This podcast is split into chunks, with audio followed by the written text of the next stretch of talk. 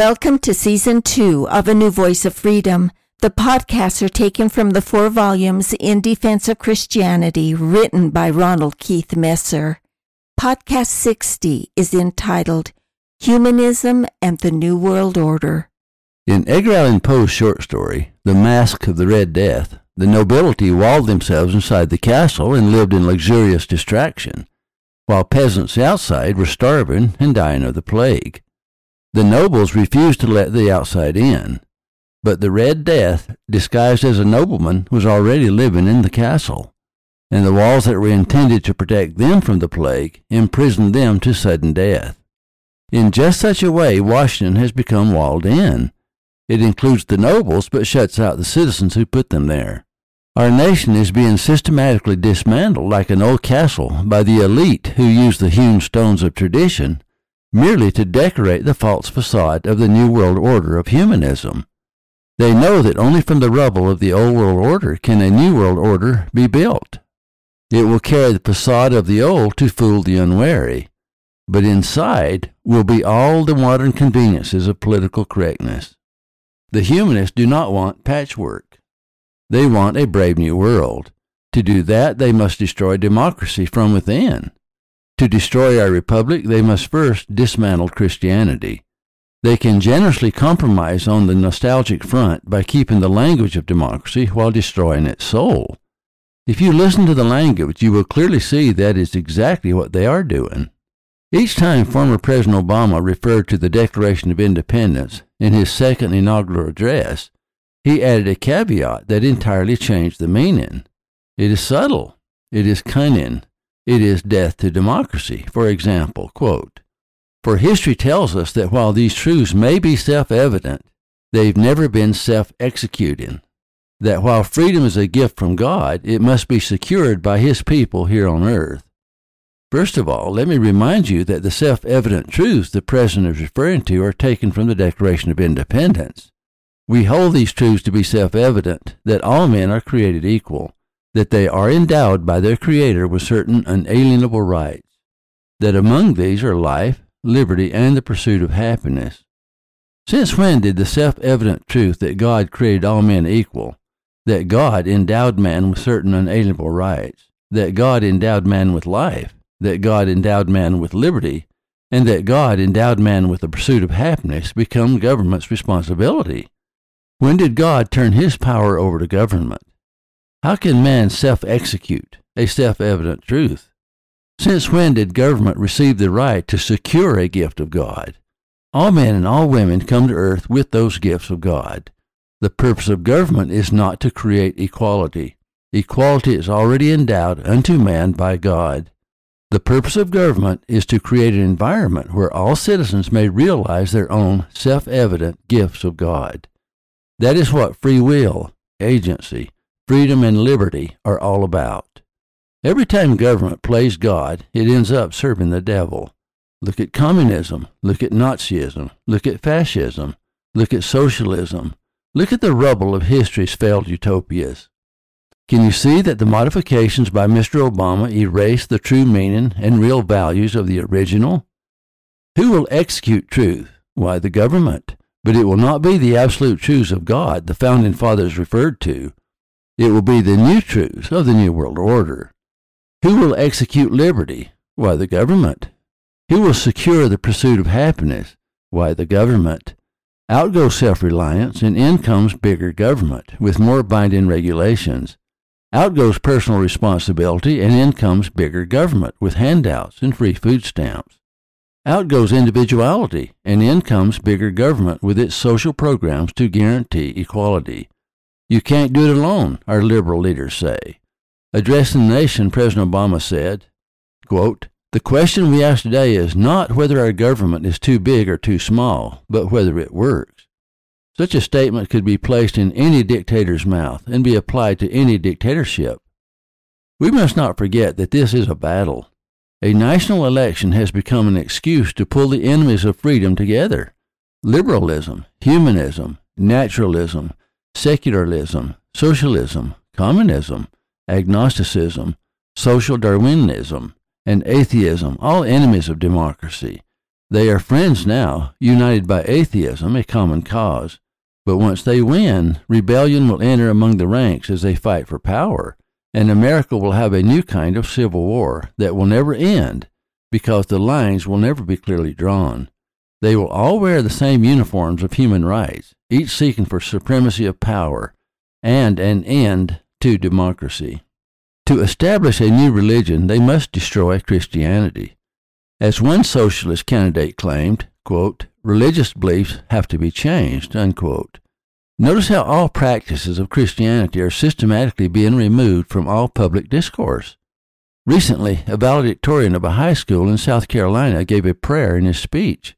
By exercising his freedom of religion and freedom of speech, he was accused of being insensitive and of violating the Constitution of the United States. That is how far we have gone. Soon democracy will not be recognizable. The enemies of democracy are employing all special interest groups. Simply study the liberals' platform. They are building an army. They are declaring war on freedom. They are focused on their goal.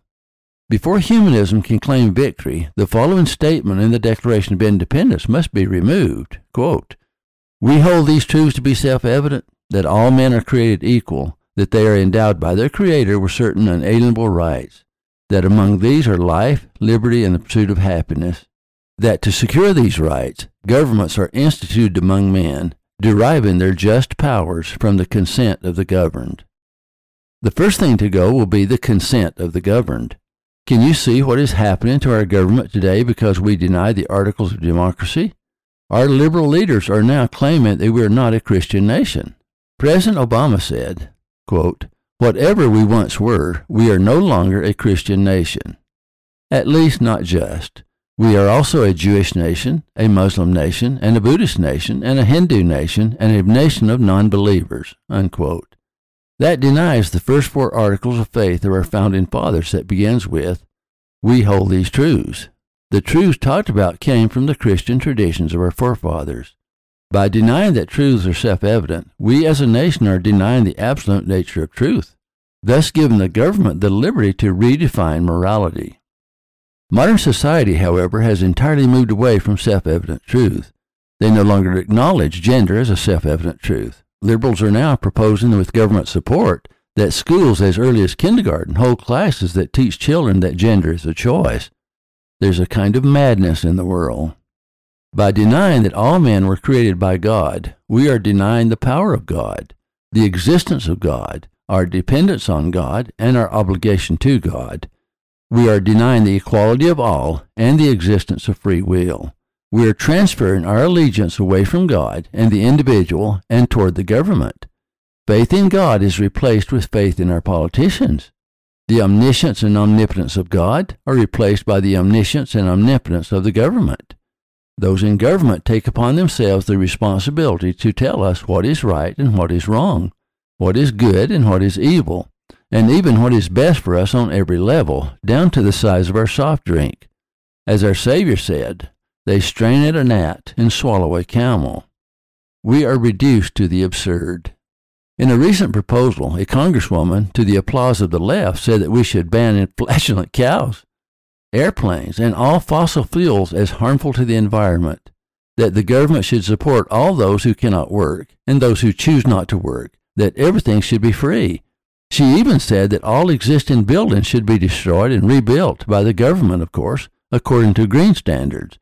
There's a kind of insanity in liberal hysteria and disregard for common sense and how far they're willing to go. The lines are clearly drawn. They no longer hide their socialism. For a long time, the liberals shied away from the word socialism, denying that socialism was their intent, and kept the language of our republic. Now they flaunt it. By denying that we are all created equal by God, gives the government the right to create equality by taking from the rich and giving to the poor, by suppressing the strong and elevating the weak, by manipulating education, social inequities, and personal differences, by redistributing wealth by elevating one group over another, by creating class division, by encouraging tribalism, by controlling welfare, and by overtaxing the self reliant. By denying that we're endowed by our Creator with certain unalienable rights, gives the government the right to define rights. To manipulate rights and to redistribute rights as largesse, favoring one group over another. Rights are no longer a divine gift, but a bribe from officials who want to remain in office. Rights are no longer inherent, but are artificial creations of the state manipulated by unequal laws that serve the personal interests of those in power. Rather than all being treated equal under the law, special rights are created to elevate some above the law. Women's rights, civil rights, gay rights, children's rights, illegal immigrant rights, and LGBT rights. Special rights favoring one group over another proliferate through hate crime laws, parity, social manipulation, same sex marriage, affirmative action, and other laws that hide behind coded words. Furthermore, it allows the Constitution and the Bill of Rights to be rewritten, for they stand in the way of the New World Order. Why is it necessary for the liberals to remove God? The answer is quite simple. They know something that the rest of us have forgotten.